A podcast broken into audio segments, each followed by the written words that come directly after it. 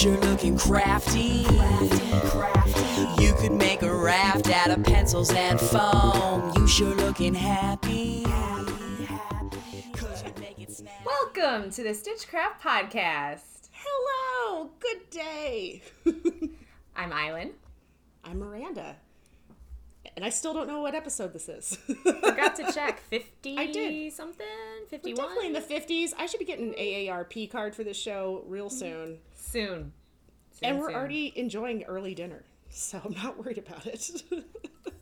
It's true. I've been enjoying early dinner throughout the entire pandemic. It's like, well, I So wasn't going anywhere, so. so what's wrong with eating early and going to sleep early? Nothing. Um, my dog's enjoying going to walks at three instead of five now. Like everyone's on the early bird schedule. yeah. But I digress. Um, hello. How's how you doing? What you got in your cup? Uh, I have a beer that makes me chuckle, so I thought I would share it with you guys. I had I had big aspirations about how. So it's a Sunday afternoon, and um, Yes, ma'am. I had all these ideas about what I was going to get done this weekend. And yeah, yeah. And it doesn't help that right now it's snowing outside. Um, and so when this is over, I'm going to have to go shovel or snowblow, depending on how much snow falls. Um, So one of the many things that I'd had ambition about was I was going to make some fancy cocktail for this podcast, but I didn't do that. Um, so I have a beer instead.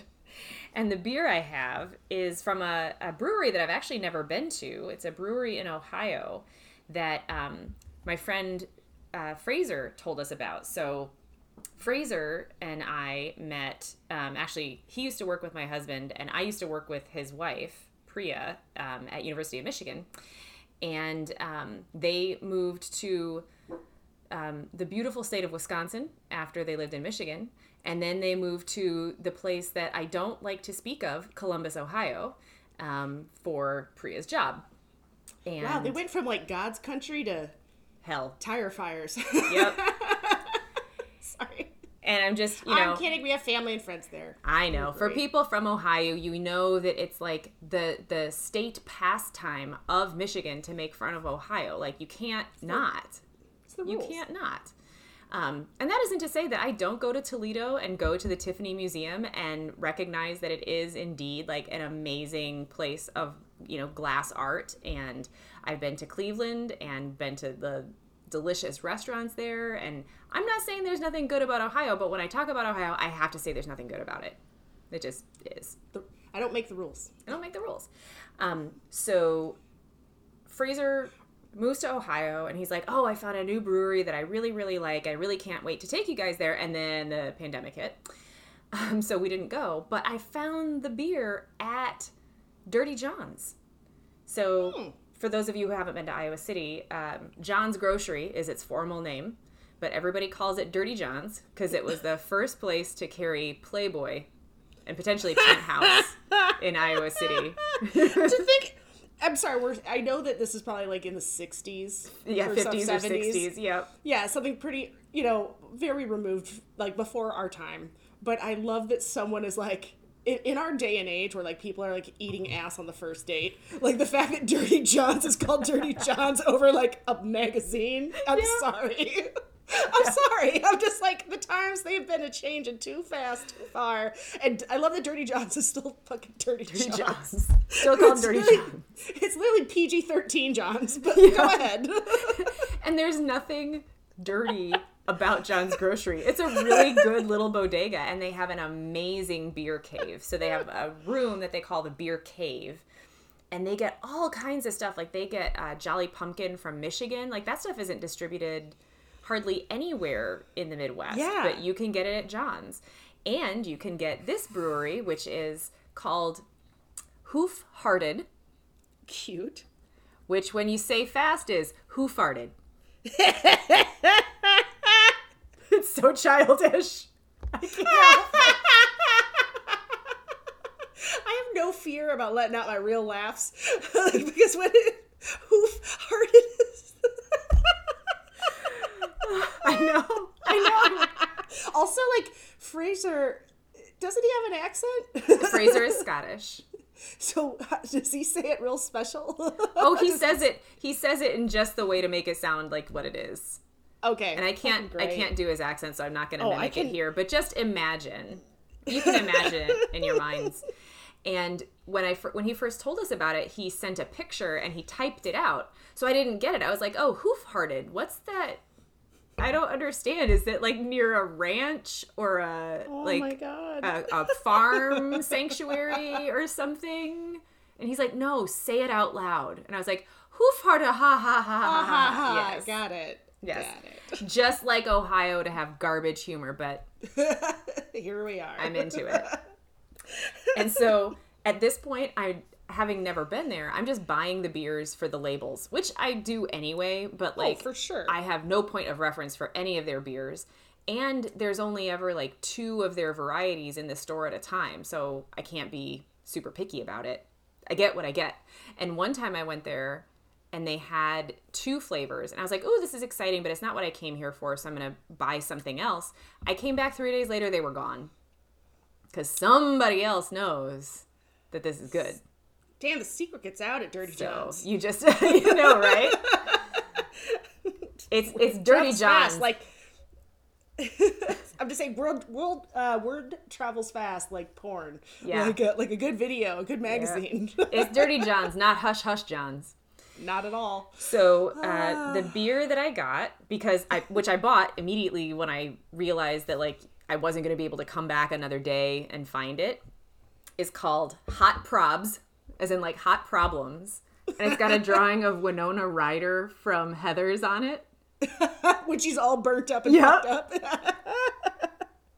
oh, that's great. and it's got um some really 80s like graph pad paper i don't know why and a shoe phone like you remember these But I think like it's not graph paper as much as like there was just like this geometric uh texture that used to be in like a lot of um Yeah. 80s. Like you would see that pattern someplace on like Saved by the Bell yes Like- definitely or at the Peach Pit in uh 90210. Like Yes. you would see that shit, you know? exactly exactly So it's not graph paper as much as there's like technology. What 80s? graph it out. We're going to the moon. again.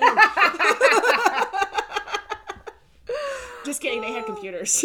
they did but they were real big real big, real hot, like real hot slow um so this hot probs is a double dry hopped pale ale um, which I was I was actually really excited that it's low alcohol because you don't normally see like double dry hop anything that isn't like eight or nine percent. This is Yeah. five point six. Oh, that's drinkable. Very drinkable. I can like a- operate a snowblower. Yes, exactly. I can operate a snowblower after this and not be afraid that I'm gonna cut my own toes off. So that's awesome. Um, so yeah, it's um, really flavorful. It it tastes like a double dry hopped, you know, IPA, except it's not an IPA. It's just a PA. So that may be part of the reason that the alcohol content isn't so high. But it's just really flavorful for a five percent beer, which I'm very excited about. That's very good. Yeah. How about you? I am drinking a beer that I got at my local. Um, there's like a couple of good like liquor stores in my neighborhood that just have really great connections with the local breweries. Um, and I got this one from Fair State Co-op, which is also down the street from me. I say down the street, but we're in the Midwest. We're allowed to say down the street if it's under two miles. Yeah. Um, you could technically walk there. It's good. Um, so uh, this is from Fair State Co-op and Drekker Brewing. It's a collaboration, and it's called Too Far Juice. Nice. And I think it's a cute name. Yes. But I love their actual description. We've pushed the juice too far this time. Extra thick, fruited sour with blackberry, plum, lactose, and marshmallow. Ooh, It's that sounds It's- really delicious. it is delicious, and I should probably only Sounds have like a one. dessert. It is, and that's why I'm having two, and this is probably why I have diabetes. I'm just kidding. I don't have diabetes. oh my god, keep your don't spit your drink out. No one can no one can see you, but they can hear you just literally like doing a spit take on this. But um well, and I, w- I felt bad that I said hoof hearted right after you took a sip, but I thought you were gonna spit Spit take all too. over this. Yeah. Oh, it's so good. Anyways, so yeah, it is a delicious dessert beer. It's a sour, but it's not a painful, dry, dry you out sour. It's not a palate wrecker. It is fruity and delicious. And let me check the alcohol content on this before I hurt myself. Um, one second. Oh, they don't have it on here. We're in trouble. there it is, five point nine. We're good. Nice. Sours sours aren't usually heavy, so like no, I've seen a couple, but only when they're like barrel aged. Right. And that's and usually they smell smell those. Did I just say that? They sell those. By the way, I haven't been drinking today, and I haven't really been drinking hard this weekend, so I, I'm just tripping over my words. Um, no, they usually sell those in much smaller cans. Like they don't do big cans. Like this is like a, a little tall boy. So, anyways, um, so yeah, that's what I'm drinking, and it's delightful. And whenever I see something from Fair State, or it's usually Fair State, whenever I see something like really interesting and cool, it is gone the next time I go. So I always have to get it right away. Um, and then it sucks because it's expensive mm-hmm. because obviously they're limited release and they're Well, and it costs them money to add that much fruit. yeah fruit and marshmallow. Like, can you mm-hmm. imagine the amount of and all the things that go into this involve a lot of prep. So of course it's limited release, all this stuff, and it's expensive. And I live alone, like, and I don't drink beer all the time like I used to. So like, if I buy it and then I open it like two weeks later, I'm like, oh, I still like this. Still too fucking bad, Miranda. You snooze, you lose. Like, I wish I felt this way about Budweiser. It would always be there, but it's not the case. I like fancy things, I guess. Anyways, Well, and I, you know, you bring up that beer, and I really like how um, you mentioned that it's like not a palate wrecker. It's got these other flavors in it that kind of soften it and sweeten it. And I feel like that's the way to do a fruit sour in the wintertime. In the summertime, I want a very crisp sour that's like sour and tart. I love a gose that's got like a little bit of salt in it. Like I love that stuff in the summertime. But in the winter, I almost never want that. I, occasionally I do, but um, I w- I really wasn't drinking sours at all this winter until you came here for Christmas and you brought that um, lemon meringue sour, which has lactose in it. which is the yes, Yeah. and I and that I loved um, because again it had that softness, the vanilla iness. and it's dessert. it. Like it. Sorry to cut you off. I just I'm like there is a sweetness and a smoothness to it because sometimes IPAs you're just like cool pine trees. Mm, oh yeah, great. Like oh is that pineapple pine tree? Oh my god, it's so good. so good. Um, but sometimes you just want something else to sip on. Mm-hmm. It's a sippable thing and it's a shareable thing because not everyone wants that much of it. Right. Um, but I'm with you. Like the mouth feels different. You don't want a ton. So no.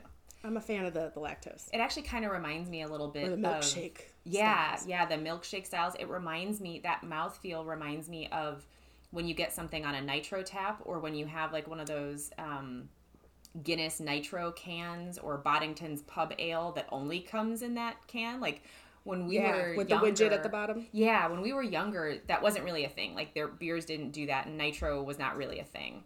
But Boddington's was only comes with the widget in the bottom, and uh, shit. yeah, Yeah. delightful. Um, and the the lactose sours have that same kind of feel to me, and those milkshake sours that you described with the extra fruit plus the lactose has that same kind of thing to me, which to me is a winter thing, right? I don't want Guinness in the summertime, but I want that in the winter. It's so nice. And in fact, it reminds me also of a thing I used to be really salty about, which was um, nitro coffee because it's a served cold. Typically Mm-hmm. gets served in the summertime, but I want that mouthfeel in the wintertime.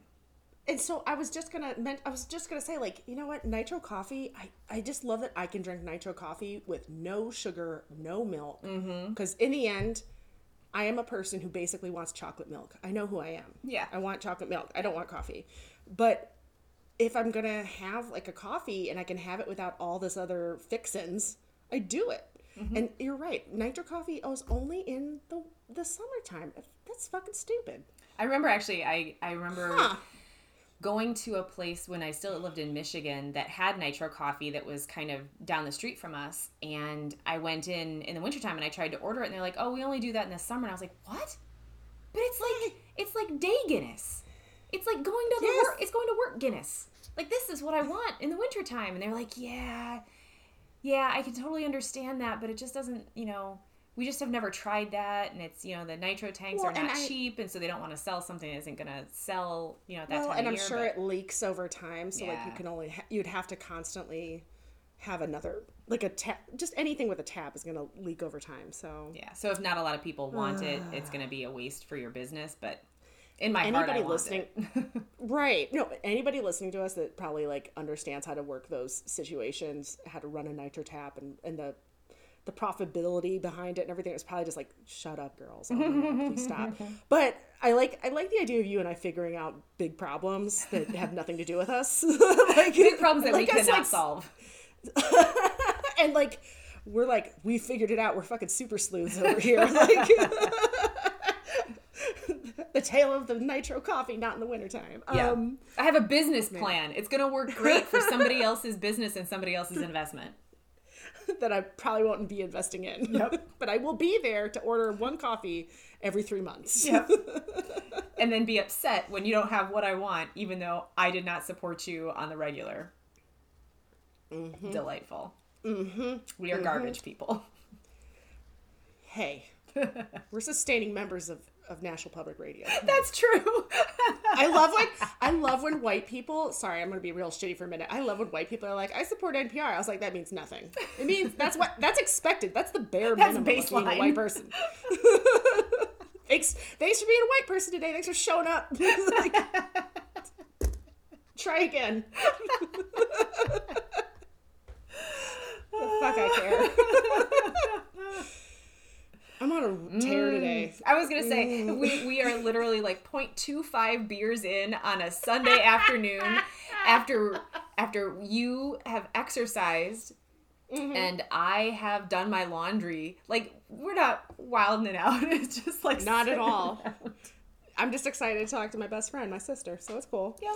And you know, funny things have happened recently, so this is I'm allowed to let this out. Well, I guess we could get down to like the business of our actual podcast, which is what are you working on? I was gonna say you mean drinking isn't the work of Oh. the podcast. you know what? I know what everyone thinks. I say I know what everyone thinks, and I know there's a bunch of you that don't do crafts, and you keep telling us how funny it is to listen to us drink in the start of the show. So I know, I know, we know. But I do crafts and I have some things to share. I would love to hear it. well, do you want to go first? Or you want me to go first? Because you've also been crafting. Finally. um, I'll go first. I'll be kind of quick. Um, so I love saying I'm going to be quick when I'm not quick, and I also love Neither of us are thing. quick. no, nothing about it. We're long-winded as hell. Anyways, um, I always say to people like one more thing. There's never one more thing. It's like six more things yeah, it's a lie Um, every time. every time. I don't I don't know how to pace myself. Anyways, so I I think on the last podcast we talked about I was doing heart patch kits and things like that, which went great. I wound up doing 200 Valentines this year. It Damn. was insane. I Wow. know. So like 200 times 3, that's 600. Mm-hmm. Is my math right? Mm-hmm. I cut out 600 hearts this year because I gave everybody 3 hearts per package kind So, of thing. uh, just silly question, but what did you use to cut them out? Do you have a rotary cutter or No, just scissors. girl? I traced everything and then, then used scissors. But because all the fabrics That's are love. different thickness, well, but also I'm a control freak. and I have a very specific feeling about cutting out hearts. And some of them, I will admit, that some went out that were not perfectly even. But some had to go, they had to get in the mail. That was the rules. so I'm like Sheryl Sandberg of crafts. It's done. Sometimes you just need to mark things off as done. So um, that was a shitty reference. I'm going to stop using that one. Anyways, but the point is, after I got that all done, I was actually pretty excited to keep crafting. So I'm currently working on a cat quilt, a tiny little cat quilt. I know this sounds weird. It doesn't. Because knitters know that no matter what it is you knitted, the cat turns it into the cat bed. So it is not weird at all to have a cat Well- quilt. Right? I mean, there's going to be something. So I'm trying out a prototype, and if it works, I'm going to then make it for a couple other cats in my life. But um so my friend Mark, he's got a, a geriatric cat named Grandpa. And I love the videos of Grandpa so much. They're so good. Like Mark and I, like we're just like cool friends. But ever so often he'll send a video, and I'm like, you know, I'm sending this to my family. He's like, that's why I'm sending it to you because you're gonna like. We all love Grandpa so much. Grandpa's originally from Texas. Um, according to Mark, he found no guns on him. So like, and I was like, it looks like he's from the Alamo. It looks like he's His never ears are it. kind of flat. Oh. like One's flat and like it just doesn't even stand up anymore. And then he's got no front teeth, so his lips get all caught up and stuff. And then when he eats, it's just food everywhere. Like it is a mess. It's a this cat is a mess, but he's so sweet. and so for Christmas, Mark Mark's family was like, "What do you want for Christmas, Mark?" And Mark was like, "I just want this IKEA doll bed for for Grandpa." a lot of people and have that. It's great. yeah, it's great. I think he probably saw it on Reddit or something, but he was like, I just want this little doll bed. And his family did it. But I gotta I gotta say IKEA came up short. The quilt and like the bedding that came with the doll bed, garbage. Ooh. Like I feel there was a great room for for improvement. So I'm gonna make Well, a and it- tiny little it- cat quilt. Yeah, it baffles me too Sorry. because anybody that's going to buy a fucking doll bed for their cat is going to have opinions about having a garbage mattress pad and blanket for the cat too. Like they invested in a wooden bed for a creature that will sleep on the floor, you know, Or in a box. on a in a box, right? Like Come on. come on. And you know And- you know people will pay for it too. Already because they're buying a stupid doll bed that they know. I'm sure IKEA's got numbers, some research numbers on how much of this is actually going to children and how many of this is going to like, adults without children. You know, like there's this, there's definitely metrics out there. Yes. So like, um, when I saw the the bedding with it, I was like, that is atrocious, and that is not his house style. I will fix this. So I'm currently making a tiny denim cat quilt to go on the bed because I'm like, Grandpa deserves comfort. He like a pet, and that's the thing. The quilt that came with the, the IKEA thing is not quilted. Oh no. So it's not soft. So I'm like, ah, eh. and I just, it's a 16 year old cat. He deserves a little, a little, padding, for his old joints. Exactly. Right? So if it works, and I've, I'm just like figuring out, it, it's also such a quick project. It's not even a deal, but like, I want to kind of do one for some other cats in our life, but I won't talk about the other cats Yeah. because other people Listen. know us, and, mm-hmm. and th- these might be gifts. So, mm-hmm. anyways, so I'm working on that. That's um, adorable. wow, is that adorable? I just need it. I just, I was like, that's not good enough for Grandpa. We can do better. Mm-hmm. And also, Grandpa doesn't destroy things. If it was like a young cat that just like eats things, maybe I'd wait. Yeah. But Grandpa's 16. He deserves comfort. yep. I even might put in the metallic um, Reflective. Reflective thing so it reflects his body heat so then he stays extra That's toasty. really nice. Because you can So- actually buy um, cat beds that have that as a lining, and cats really love it.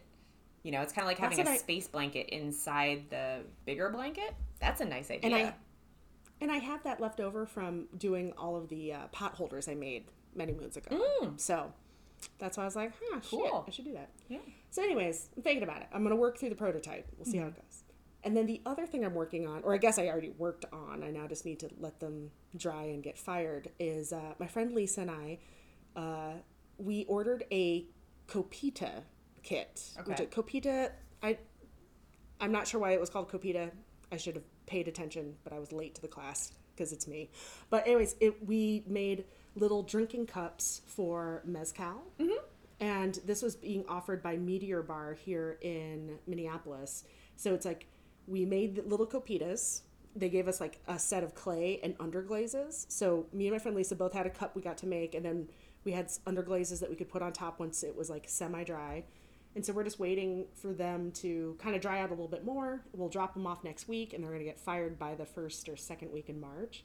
But it's just it was a really cool little project to like So make little pinch fun. pots, and yeah, and then when we drop them off to go get fired, is when we also have a in person but socially distanced mezcal tasting class at the bar. So it was like they gave us a cocktail. that. I know it was super cool. So they gave us. So we bought the kit. It came with like two, uh, two balls of clay, so you can make two cups. and then enough underglaze, but also it came with a cocktail, a mezcal cocktail. Um, that you could make while you're making your pinch pots. And so, and then while we were on Zoom with Crybaby Clay's founder, who did the the project, we were like, she was showing us methodology, like, because I guess like me and Lisa went to art school, so like we're like, oh, we got this. But like, there's a lot of people on the call that have never played with clay. Like I'm the this, kind. Of, I'm know? the person that she's doing that class for. Well, it was. I, I'm laughing, but it, it was just cool to see like people ask questions that we were like, well, of course you got to do it like that. No, you got to start with your thumb, of course. Like, but it was just interesting. And me and Lisa both haven't been crafty with clay in a really long time, and we know so many other people in our lives who are like ceramists, you know, potter, whatever. Like, we know a lot of crafty people, but she and I both were like struggling. We had to like redo our pots like maybe three times each. So. oh, what happened? know, like, did us a- you did you like get too aggressive and it fell apart? Yeah, we oh. both like pulled a little too far, and it's supposed to be like the thickness of an orange peel because it's terracotta, and I guess terracotta has a specific Oh. weight. you um, were doing something like- far more complicated than the one class that I did, where we also all made that mistake. Well, and I guess terracotta doesn't have a lot of shrinkage, but it could be more fragile or something, and there's just a whole, and it's going to be fired twice, so it ne- still just needs to be fairly sturdy. You need to make sure you don't have any air pockets, that kind of thing. Um, and then, yeah, it, I just kind of forgot about glazes, how many layers you have to do, that kind of stuff. And I've actually never underglazed something before. I've always fired as a bisque and then glazed after, so that was kind of new for me. Um, so yeah, it challenged me. It was good. And I'm excited that when we drop it off to get them fired later, that we get to have like a little mezcal tasting. Like it's a two part, like two weekends in a row of like, of what did my friend Lisa call it? A corn hobby yeah, or something like that, like a pandemic hobby or something, or qu- quarantine crafts, quarantine crafts. Yes. But Well, I, I love that. I love that because um, I think you and I have talked before about the fact that I have historically never liked having smoky flavors in beverages. I like smoked flavors in cheese and meat and like almonds and stuff like that. So it's I I love smoky flavors, but I do not like to drink the smoky flavor. But um, four or five years ago, I had a mezcal cocktail with pineapple, and it tasted like grilled pineapple, and I was like, "Ooh, I can get behind this." But ever since then, I've never purchased a bottle of mezcal because mezcal, like any other liquor, can be super, super different. Like each one Yeah. has so many different characteristics, and they aren't cheap. And so I don't want to buy something that isn't going to make a cocktail that I'm going to like. And it's really hard to find tasting classes. Um, it's much easier to find tasting classes for gin, and quite frankly, gin is cheaper, right? So like, I don't feel like Yeah. I'm out as much if I buy something Well- that I don't like. I can cover it up with tonic, and it'll it'll be fine. Whereas mezcal, I don't know it's that way. Well, and I think um, there's a really interesting thing that's going on right now in the tequila mezcal world, which is, I it's either Kendall or Kylie Jenner, I can't remember which, but they're releasing a tequila that's won a lot of competitions, and a lot of people in the tequila mezcal like agave world is like this is bullshit. Like these are tequila and mezcal are all made by small families. Yeah. It's usually like a small family situation. And so the idea of like having access to a lot of them to do a tasting is pretty kind of it's kind of rare. It, yeah. especially up here in Minnesota. Yep. And like for the Midwest, the majority of the alcohols that you can make prep like that are really prevalent, they're easy to make is vodka and gin. Yep. Because you got all the the ones that- ingredients grow here.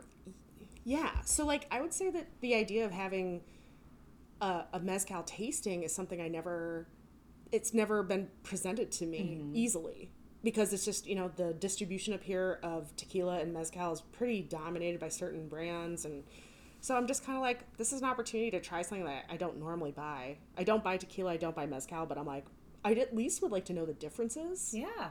in case I do have an opportunity to do it again. And then also because it is more small farm family, you know, traditions, that would I would just love the education of that because I don't need someone like a Kardashian or Jenner to like I don't know, co-opt it. You know, like I just want to respect the tradition of that because again, we get to have gin and vodka up here all day long. like and tons of amazing beers. So like, you know, it's just a very a different thing, but I'm excited to like at least try it. Mm-hmm. Even though again, I just I wouldn't probably buy it. Right. But- But, it the worst thing that happens is that you try it and you don't love one of them, but you love some of the others and you learn Yeah. something. Yeah, and it's it's what you would have done, I think, had you because I know for your job uh, you have traveled in Mexico before. And so Quite a lot, you know, it's a thing that you might have had the chance to try without a pandemic, but this is Yeah. what this is what we got. It I mean, yeah, so I'm going to take the opportunities when presented cuz I'm like, hmm, when am I going to do this again? And also like it's so good to have a friend who wants to do them with you. Yeah. or if you have a good partner who likes doing that stuff too. But um, Lisa's husband doesn't like tequila or mezcal, um, or especially mezcal. He doesn't. So she was like, "Do you want to do it?" And I was like, "Well, I don't think I like it, but I'm gonna do it." Like, I just am happy to like. I'm so hungry for experiences. Yeah. Right now because of this pandemic. yeah i mean if, if somebody asked me if i wanted to you know um, do a country music uh, concert virtually and it was a thing that they were super into like sure yes Yes, I would. i will Yes, I would. would i normally be super hype about it probably not but like will i do it with you yes i will sure will Absolutely. i will find something enjoyable about this no question I'm So- with you. I'm absolutely with you. Can you tell me? I don't know about a copito. Like, what shape is it? What size is it? Like, what is what is it? So I feel like I really um, I'm a little embarrassed that I could probably have just looked it up the word to make sure I understand what copita meant in this work in this instance. But it's just a small it's a small vessel, and so copitas like uh, Lisa actually had a traditional one that she had gotten when she was in Mexico. She bought a set that were like hand thrown, and they were like the tiniest little cups that were thrown, and so thin. I couldn't believe that someone could throw clay this thin. It felt like slip, like you know when Oh. someone makes a slip pottery Yeah, kind yeah. of thing. But I could feel the center of it, so I could tell that it had been thrown by somebody. It was amazingly. It was very fragile, like and beautiful. I was just blown away by the craftsmanship.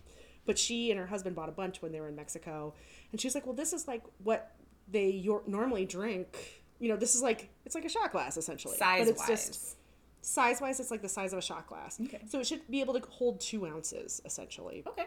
but it could be done you and so a lot of people like to have them tall like tall and narrow. And at the same time like more modern looking styles are like more rounded bowls. Sure. and technically i did more of a bowl because i was like i probably won't be buying mezcal and drinking it straight like this. I'll probably be putting my supplements in a bowl on my on my counter or something you know? So like Well, and I that's also kind of the thing. I think that if I were to try to do something like that, that shape is hard to achieve, tall and thin. Like the only time that I've done um, a pottery class, I've done two pottery classes, both of which were like pinch pots, not throwing. Um, one was like five or six years ago, and one was like a month before the pandemic. And that's that size is really hard if you don't know how to hold your hands like we weren't even trying to throw anything complicated we didn't th- or um, pinch anything complicated like the for the class that i did right before the pandemic we were making beer steins. They're hefty. They're solid. Yeah. but trying to get your um, handle onto the bottom without messing up the top. The sides? I can't yeah, even imagine- yeah. trying to do a small delicate thing that's tall. Well, and it was I was so glad that we did the class because we were flying a little blind, a little uh not flying blind, that's an offensive term. Um we were just we were without um we didn't have a lot of education in this in this regard when pinch like when doing something so small in a pinch pot style. And so it was really great that this woman was there leading us um and she's like um, a professional, she's a master potter and uh, she like basically in order to get that that tall narrow silhouette if you wanted to do that is like you completely form it around your thumb Okay. because you need to start with the right height and then pull out and pinch from there versus like you can't just pull up out of nothing so she was like you have to kind of essentially like form it around something narrow and then go from there like you have to start with the height you want mm-hmm. it'll never get taller Gotcha. essentially Gotcha. because it because the taller you make it afterwards, it's going to be more fragile, Yeah. and you want to keep it more consistent through the whole thing. So it was, and then the other thing that was interesting about it was like, oh, she's like, if you're really happy with your form, leave it for 30 minutes, let it stiffen up, and then come back and like manage the imperfections. Mm. But because she was like, it's just too wet and too malleable. You're going to be frustrated every time you touch it. So that was like a, again, we didn't even think about that. Like, I just kept touching it, and she was like, leave it for 30 minutes, let it just get a little hard, a little cold, and like it'll be better. And I was like, huh. like, I just, because like if you start putting your underglaze on it, you're just going to keep messing up your pot. Yeah. So, anyways, she was great at at explaining like how we needed to go about it so that we didn't like hate ourselves and hate our projects. That's so exciting. I can't wait to see what it looks like. You'll have to put it on the Instagram. I will. I'm nervous, but I hope it works out. know- Watch mine be the one that explodes in the kiln. but anyways, I feel like um for all this is one thing that I will say for educators of all types of art. They're really good at knowing how to how to pitch a project that you can do. Right? Like they aren't going to send you home with something that is going to make you feel defeated. we hope. I've never I, I I don't know how your self esteem is. Like I don't know how you. well, let's just say that it's not that my self esteem is high, but that um, I would I am satisfied with a pot that doesn't blow up in the kiln and destroy other pots. That's my That's standard for success. I- right? that I just want to make sure I don't ruin it for everyone else. exactly. and so, what I would say is, I think that um, art instructors tend to be good at figuring out like how to read the level of the the people who are going to sign up for that class, and so you're going to end up so long as you were not hoping to come home with something that looks like what she makes Right. you're gonna be happy with it and you'll have enjoyed the experience so like again the, the two things that i have made that i took a class to make i was very scared about how it was going to turn out. Um, and and they're not fine art by a long shot. But like when i see them i'm like oh that's a cool thing that i did. You know? I wouldn't sell it. I wouldn't like try that you know? I'm not expecting anybody else to love it but i'm happy with it. But I and I think that there is there is something missing in um, our daily lives that causes us to like in the midst of a pandemic to panic and start making bread and start gardening and start doing a lot of different cooking and a lot of different making. Like there's a reason that we are drawn to finish make and finish things and to and to do it. Because yes we can impulse purchase to our heart's content but there is something about knowing you're capable and knowing that it's something you made and that you're proud of or that you find beautiful that's the most rewarding part is that something that you think is cool or beautiful. There's something missing in our culture because like we're not in elementary school anymore where we came home with macaroni art every week. Like we we used to make pinch pots for our parents all the time. Like why do, why do we stop doing that? Why did we stop? Like- yeah. so I think that, you know, clearly you and I are crafty people and we do lots of crafts at home. But it was great to see like six other people on this phone call just really interested in understanding how to do it right. Or, you know, like they had a lot of questions that I was like, at first I was like, what, I mean, what else is there? But then I'm like, oh, they don't know to wet it. Okay, okay. Like I get it. And, and it's, and it was just, it's not that they're dumb. It was just like, oh, I have this experience and they don't. And I'm so excited for them because they might get excited about doing something else again Yeah. or doing something even more. And I just, I don't know, I got really happy about it. It was just great to see other people be excited about doing something. Yeah, and I, So- I, the classes that I took, like I said, were in person pre-pandemic, and that was the same experience. You know, some of us were a bit anxious about it to start, but as time went on, you sort of um, chatted with the other people who were in the room, and you would look across the table and see somebody else do something that it hadn't occurred to you to do, and you were like, "Oh, that's such Yeah. a cool idea!" Like maybe I could do a version of that, and I'd be happier with the outcome than the thing that I thought of. It's like sitting next to Lisa. She's an extremely accomplished um, designer as far as like, you know, she's my coworker at Target, but she's a great textile designer. She's a very crafty, hand um, coordinated person. like she is able to do lots of stuff. She's unstoppable. And so watching her decorate her pot and her going, "Yours looks good," and I was like, "But yours looks good." Like we were both just like, "Oh, but yours." We were just doing it all so differently, but it was great to like see the people that you are creative with at work doing something creative outside of work together. Yeah. So, and I I have luck that I have a lot of creative friends I get to do craft stuff with, but it was just really it was just different because naturally I'm always like fibers, textile design, sewing, and this was like not at all related to what me and Lisa normally do. Yeah. So it was That's cool. awesome. So what are you working on? Um, I am still working on the uh, socks that I was working on for our uh, last episode, the Hula Nikki socks. So this is a knit project. I finished one full sock, which um, Ooh, I'm showing beautiful. Miranda.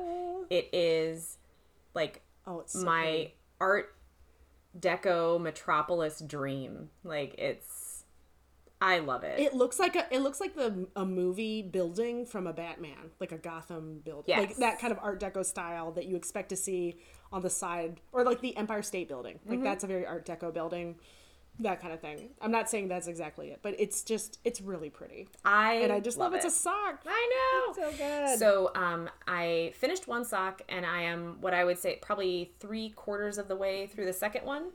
Um, and for Ooh. people who knit, you know that um, with sleeves and socks, it's very easy to finish one and then end up with like they call uh, second sock syndrome, or ending up on sleeve island. And it's where you feel like. Have you never heard this? I've never heard sh- getting stuck on Sleeve Island. Wow. It's where like you're so close to being done. Or like with socks right? If you make one sock you're 50% done. Like it's all downhill from there. But somehow it is almost impossible to find the motivation to finish it. I don't know why. So I, uh, when you showed me your three quarters of the sock, I was like, you could finish this tonight, Mm-hmm. but will you? nope. No. absolutely not. And am i excited about wearing these socks? Yes. Will Yes. i undermine myself absolutely absolutely in fact i have already offered to knit something for you instead of finishing these socks so now, so guess what I'm gonna do? I'm not gonna pick the yarn color now until I see proof of both socks finished. I will put them on my feet when they are done, and you will know. I'm just, I can't even choose a color now. You asked me to choose a color last night, and I was like, I need time to think about this. This is a really important decision. Now I know it's even more important because you need to finish a project. You need to have some follow through. I, I follow through would be helpful because I am I am not joking you, Miranda. I cannot wait to wear the penny cardigan that you bought me as a birthday kit, like what two years ago at this point. It's a gingham. I've talked about it on the podcast. It's a gingham sweater that is a cardigan and we picked out the colors. It's like a blush pink and a terracotta orange, which I love. I finished knitting those pieces a year ago. Two months ago, I sewed the shoulder seams together and I was like, oh, that was enough. like, why? You're like, who? you busted a sweat. You're like, I'm done I busted now. a sweat sewing a grand total of what, like six inches worth of seam? Six inches of oh seaming, not even knitting, seaming, like literally just going boop, boop, boop, boop, boop, and I was done. But it's it is the emotional weight of the project. like we forget sometimes. It's like putting away your like you go to the grocery store, you get lots of delicious food, you put it in your fridge, your pantry, and then you order food for dinner. Because like you need those groceries to settle. Like you need feel, they need to feel ready to work with each other. You know, they have to get to know each other a little. You know, they just need some time. And, and it's just like, because the emotional weight of grocery shopping right now is pretty fucking high. it takes a lot out of me. And now, even though I'm doing like the drive up option at Target and stuff like that, but sometimes I still have to go to certain grocery stores for things.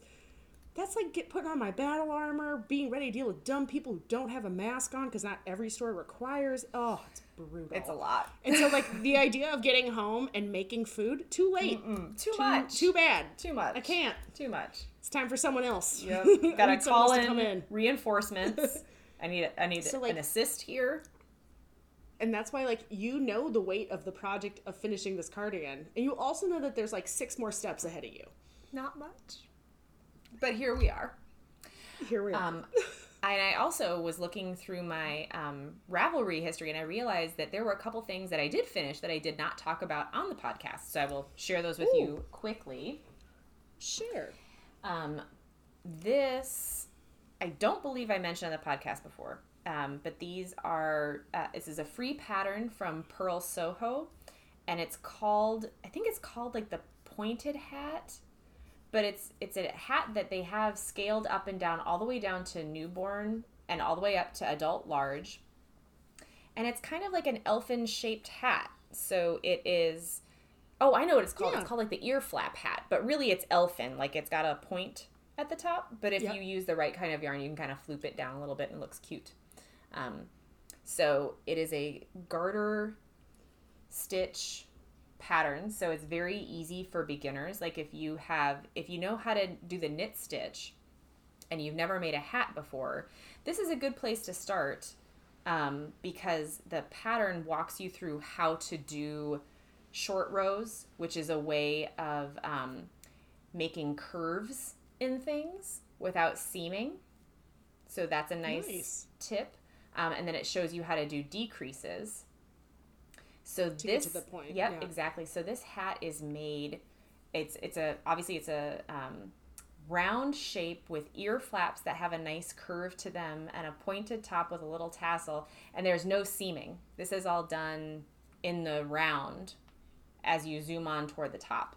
So for people like me who give up on seams, like I just said, um, this is a very quick, satisfying project. And I think it's done in worsted yarn or I did a like a chunky or DK yarn.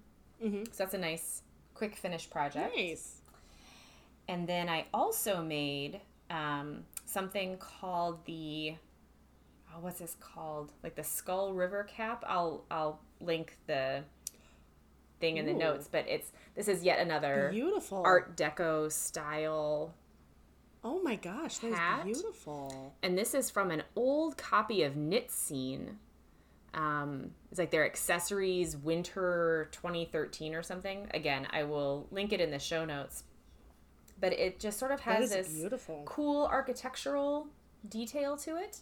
And I think in there, It's still a beanie. yeah, it's a beanie that has a um, rib pattern at the bottom, which is nice because that means it hugs your head. And then that rib pattern grows into a diamond pattern that then goes back into um, a thinner rib that looks like columns coming up in front of I a was building. say columns. Mhm. It looks like stained glass. Yeah, it's, beautiful. it's a really cool pattern. Um, and I made it out of an alpaca yarn that a friend got me when she was in Peru for work called Indiecita. And that's another DK pattern. And I just, it's super cute. Like, it's just.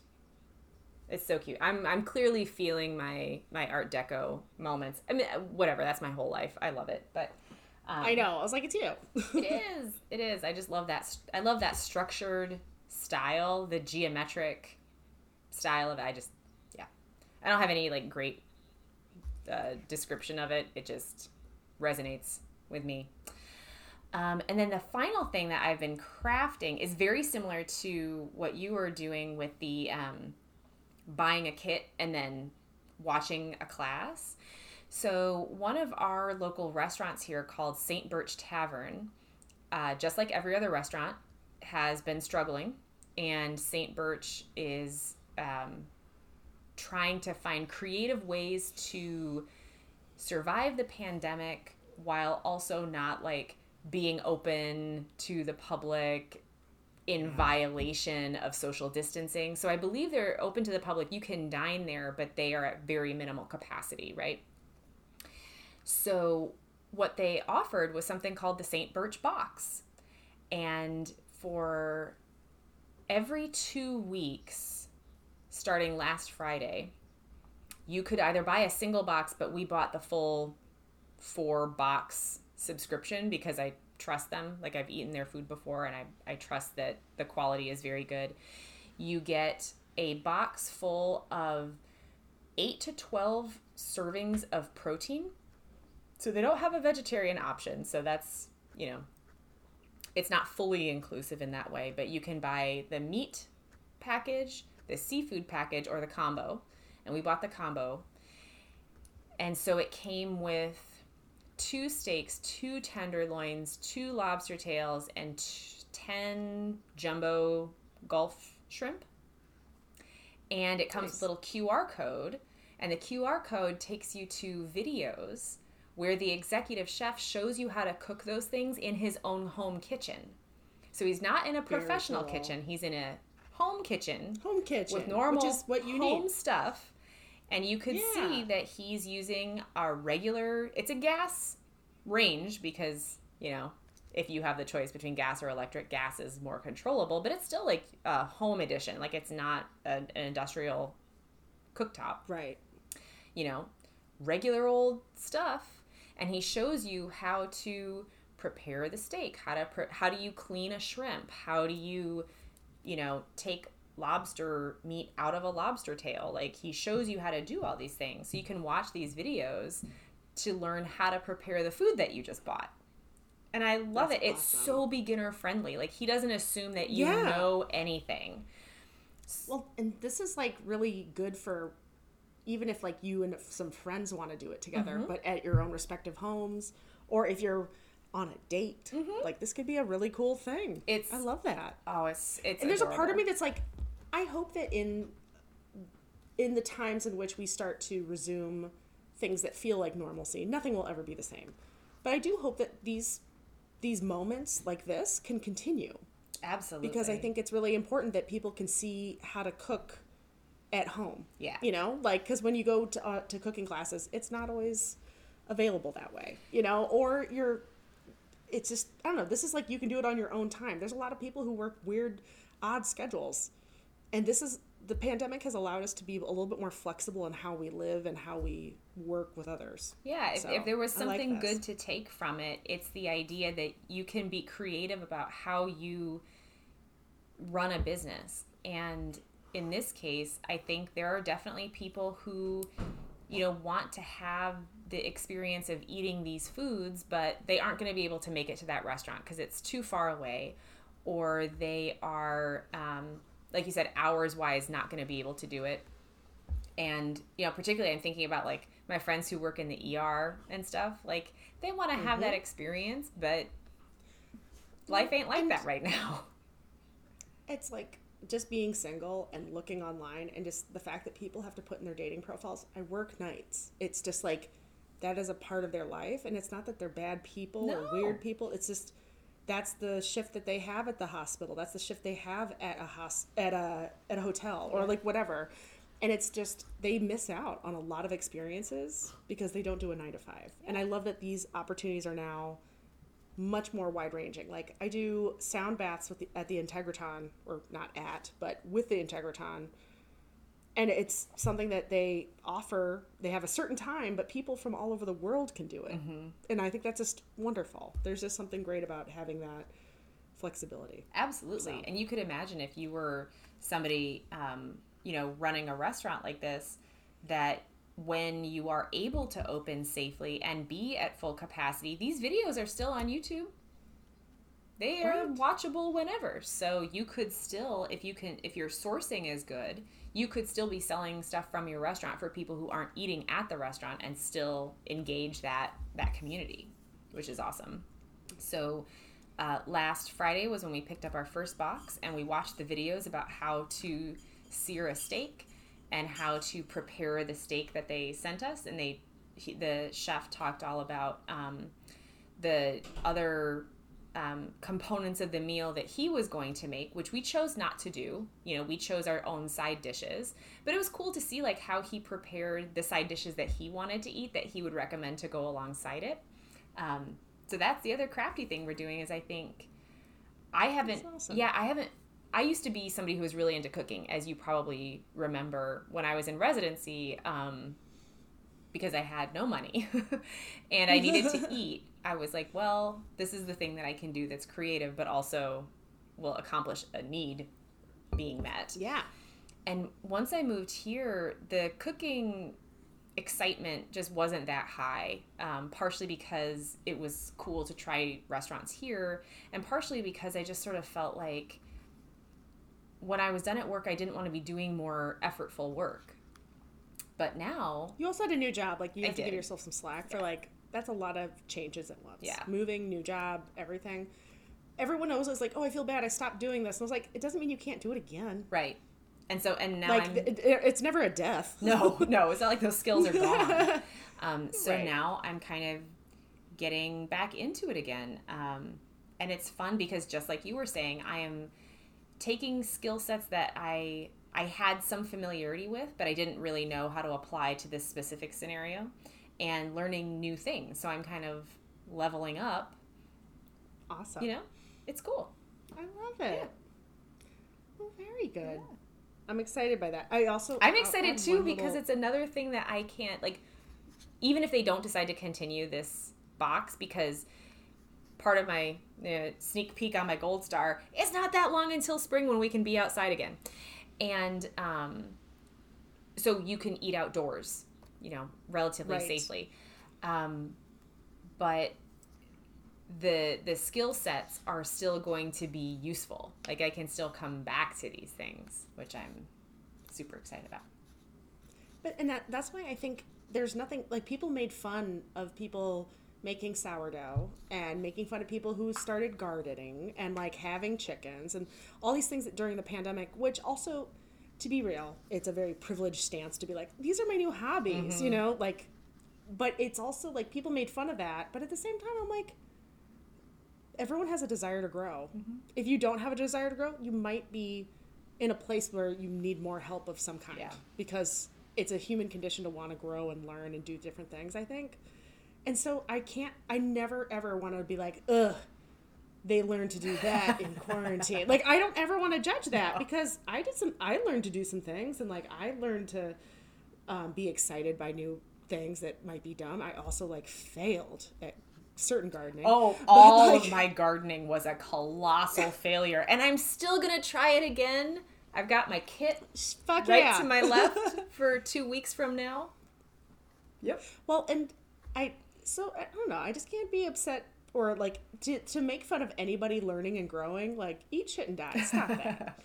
Sounds like you mad at yourself because you didn't have time because you decided that your idea of learning and growing might have been something else. And I can't judge you on video games. I can't judge you on learning a new instrument. Like fuck yeah, good for you. But like judging anybody else, fuck off. So no, I'm a big fan. I think these are all transferable skills.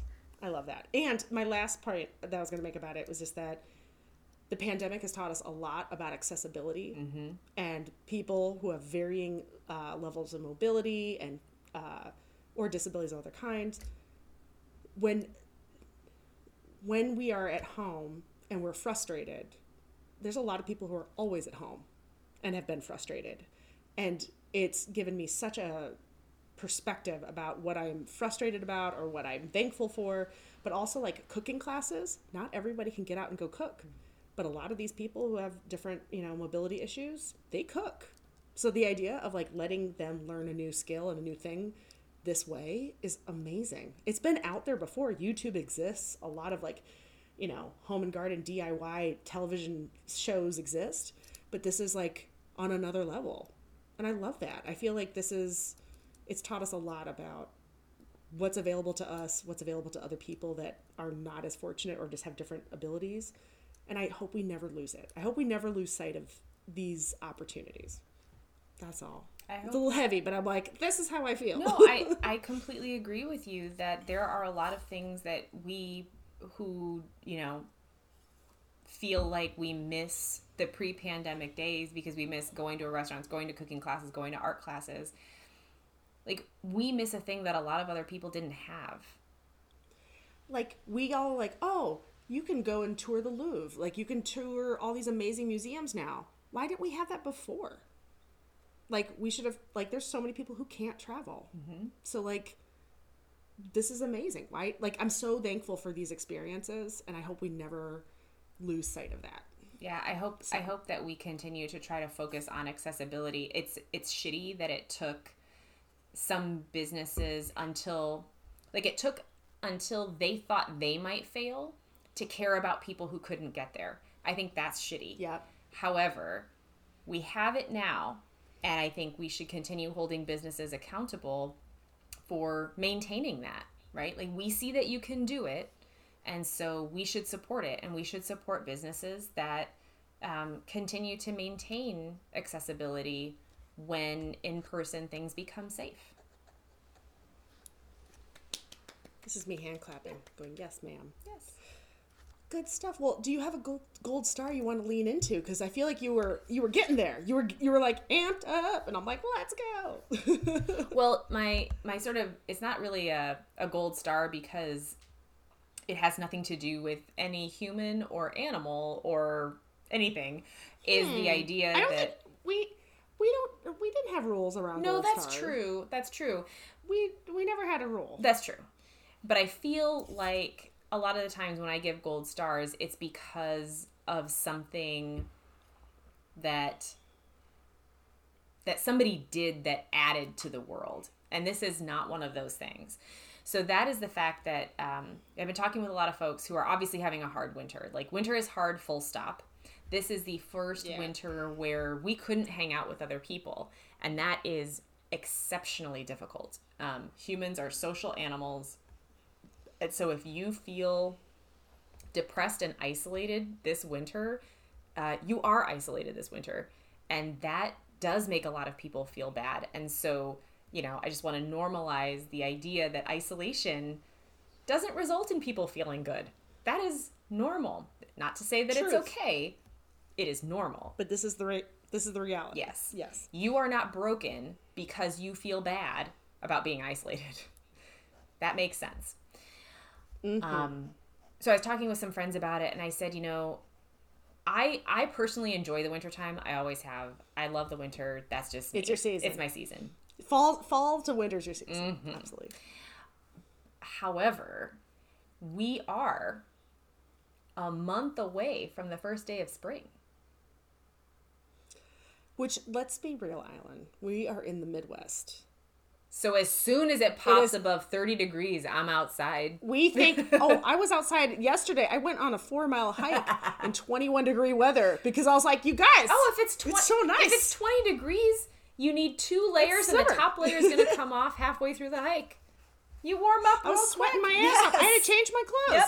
Yep. And every like I know that people are really struggling in other areas with this cold, but here I was dancing in the streets when it was above zero degrees because I could take my dog for a walk longer than ten minutes. I was Right. Like, yes, Like, I'm not going to lose a toe going outside. boop, boop, boop. Yeah, right. Pretty much. Yeah. Exactly.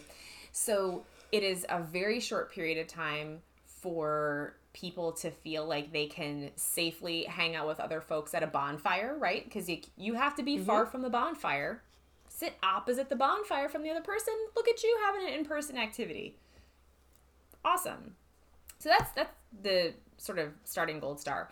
But the other gold star is something that I've actually been using during the whole pandemic, but I think we've never talked about it here, and that is um, a website called Board Game Arena.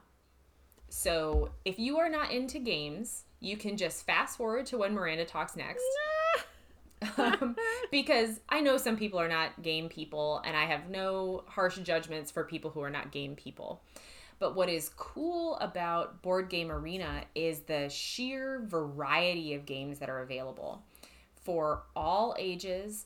They are um, they're the like a lot of them are games that you would have played in person. Like for people who are into games, um, Seven Wonders is a pretty famous game.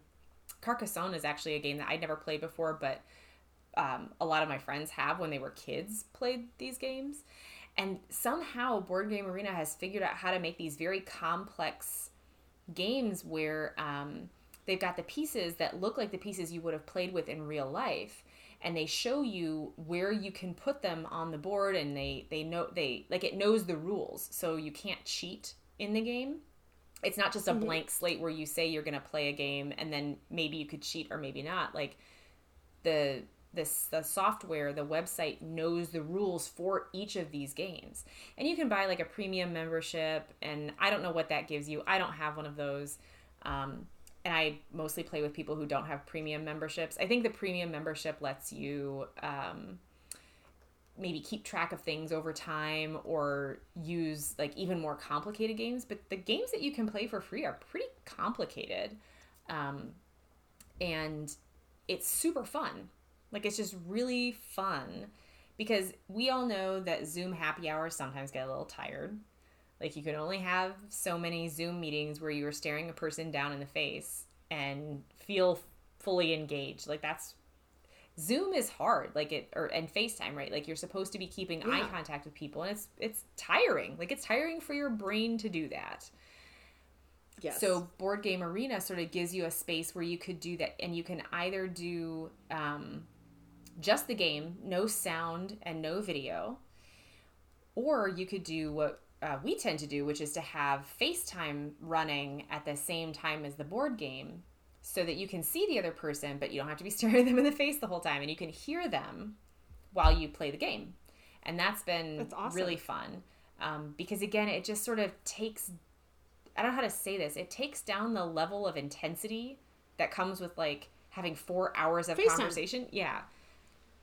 and trying your hardest to like look presentable, not fart. you know, like don't eat, don't do something like maintaining eye contact, even though you technically Are never making eye keeping eye- contact. yeah. So it's no, I'm with you. It's it's a different way of communicating, spending time with people without doing the things that we have to do every day for work if you have that kind of job. Yeah. You know. And the other thing that I'll say is um, if you enjoy games, they can get really pricey. Like some of these games, like it's a board game that costs $40, $50, uh, which is very inaccessible for a lot of people.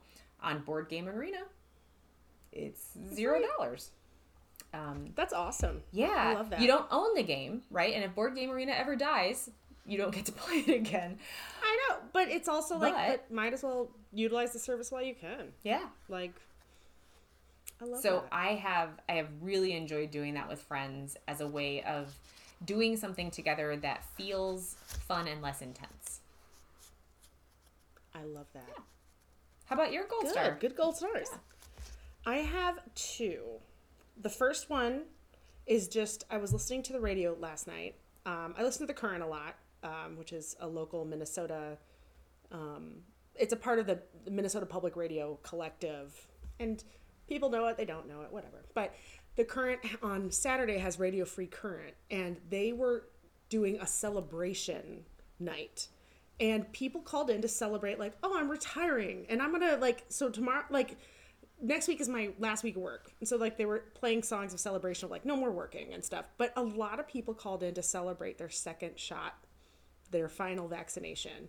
And it warmed my fucking heart I would have so much. so hard.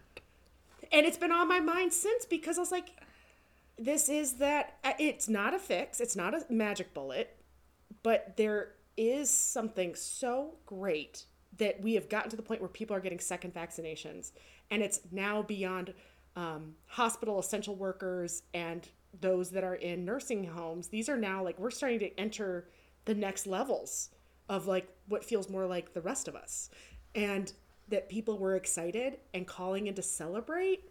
Fuck yeah. So if you hear that a friend of yours is getting their second shot, or even their first shot is scheduled, celebrate. Because this is a big this is a big moment in history. We've never had a pandemic in our history where we had a vaccine this fast. Any that we had any disease ever. This Ever. disease Yes. started December 2019 and we're vaccinating people starting December 2020. And I'll just It's throw out there that a lot of the basic science behind this was done by Dr. Kizzmekia Corbett, who is a black woman. So, Mm-hmm. in case you were wondering whether or not uh, black women save lives, the answer is All the damn all the time. fucking damn time. She's she And- is at the National Institute of Health, and she was part of the team that made the Moderna vaccine. Her and, and Dolly Parton, like, just the heroes of the, the pandemic dream that team. fucking dream team. Um, so I just felt like that was such a an, an interesting moment when people celebrated their vaccine because I remember as a as someone who's sexually active and at a younger age, when the HPV vaccine came out, that was a game changer for so many women. And even though it was flawed because it wasn't fully baked, like they didn't have all the strains covered, and if that's really And tough. some of us who were technically too old weren't allowed to get it, and we were very salty about it. Well, and, and that's the the bullshit, right? Like they just there was just so little funding and and ability to understand this vaccine. But I just remember celebrating with my girlfriends if they were qualified. And the the HPV vaccine I believe was like 2 to 3 shots.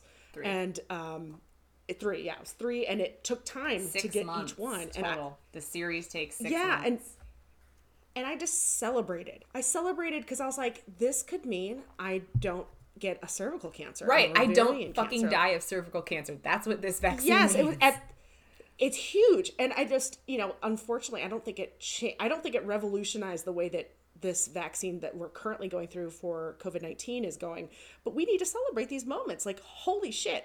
So I think that's my big thing. I've been super excited about that, and just listening to people call to say like, "I'm getting my second dose," or "My grandma got her second dose," and you're just like, "Yes, yes, yes, yes." So these are like the small wins that I. They're not even my wins. I'm just so excited for other people. Um, and then my second gold star, I love that we always wanted to do one gold star at a time, but now we just always do two or three or whatever. I have lots of feelings, okay? God. I want everyone to know how much I love things. The second thing I'm going to say is it. Ooh, I'm at 10% of my AirPods. I'm going to try to wrap this up. Um, but getting state park permits right now, it is the beginning of the year. Yes, it is hard to go out in the wintertime, but if you got the good gear, and according to Minnesotans and people from all over cold areas of the world, they say there's no such thing as bad weather, just bad clothes.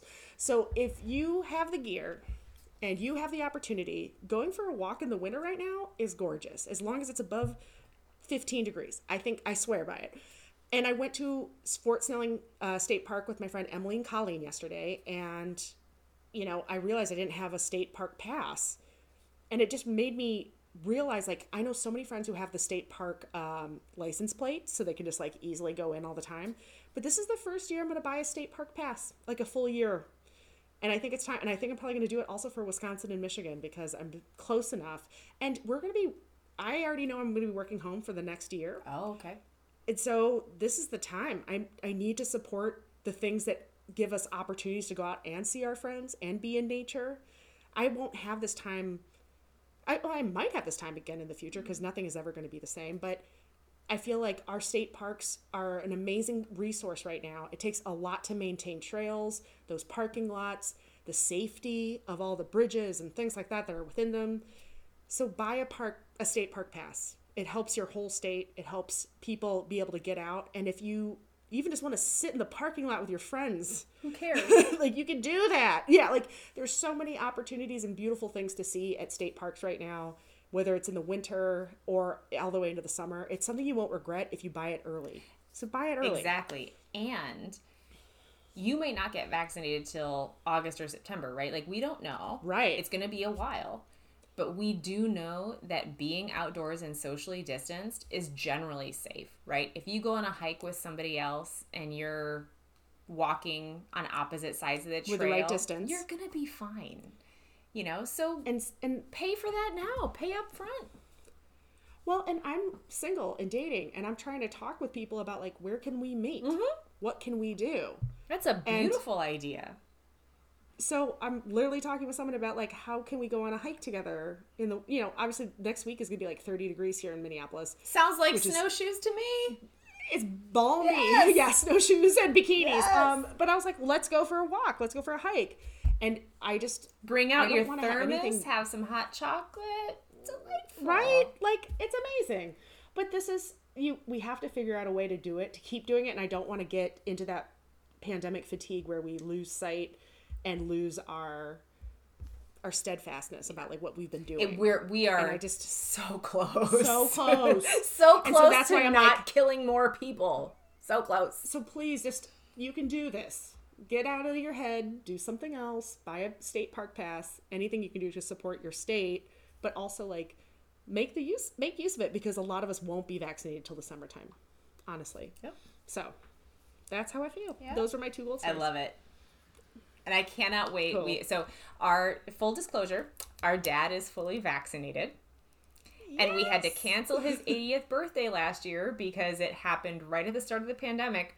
But his 81st is coming up. He's fully vaccinated. And so we can go be outside with him. near him. can we can go near him. wave at him. but that's huge. It's and you know what? All dad wants, all dad wants for his birthday is McDonald's. Great. So I'm gonna bring him a bag of McDonald's and I'm gonna like launch it at him, and he's gonna be thrilled. Well, I think That's- I think we're also required to bring was it banana cream pie? We are required. Yes, we have to go Carl. find one of those. But yeah, so in a couple of weeks, we are going to get to do that. This is actually one of the few situations in which being an older person is advantageous because if you are an older person, the odds are good that you got vaccinated. If you've been ac- vaccinated and your older friends have also been vaccinated, you're now pandemic pals You can you're do in a this. pod Yes. together. You know? So I'm just excited that like I'm just so excited that Dad's been vaccinated. He had no um, reactions. But dad never has a reaction And- to anything. He doesn't have an emotional he'll reaction. survive- He doesn't have a physical reaction. He's gonna outlive Cher. He's Madonna and Cher. I Um, asked him how he felt after his second second vaccine, and he was just like, "What do you mean?"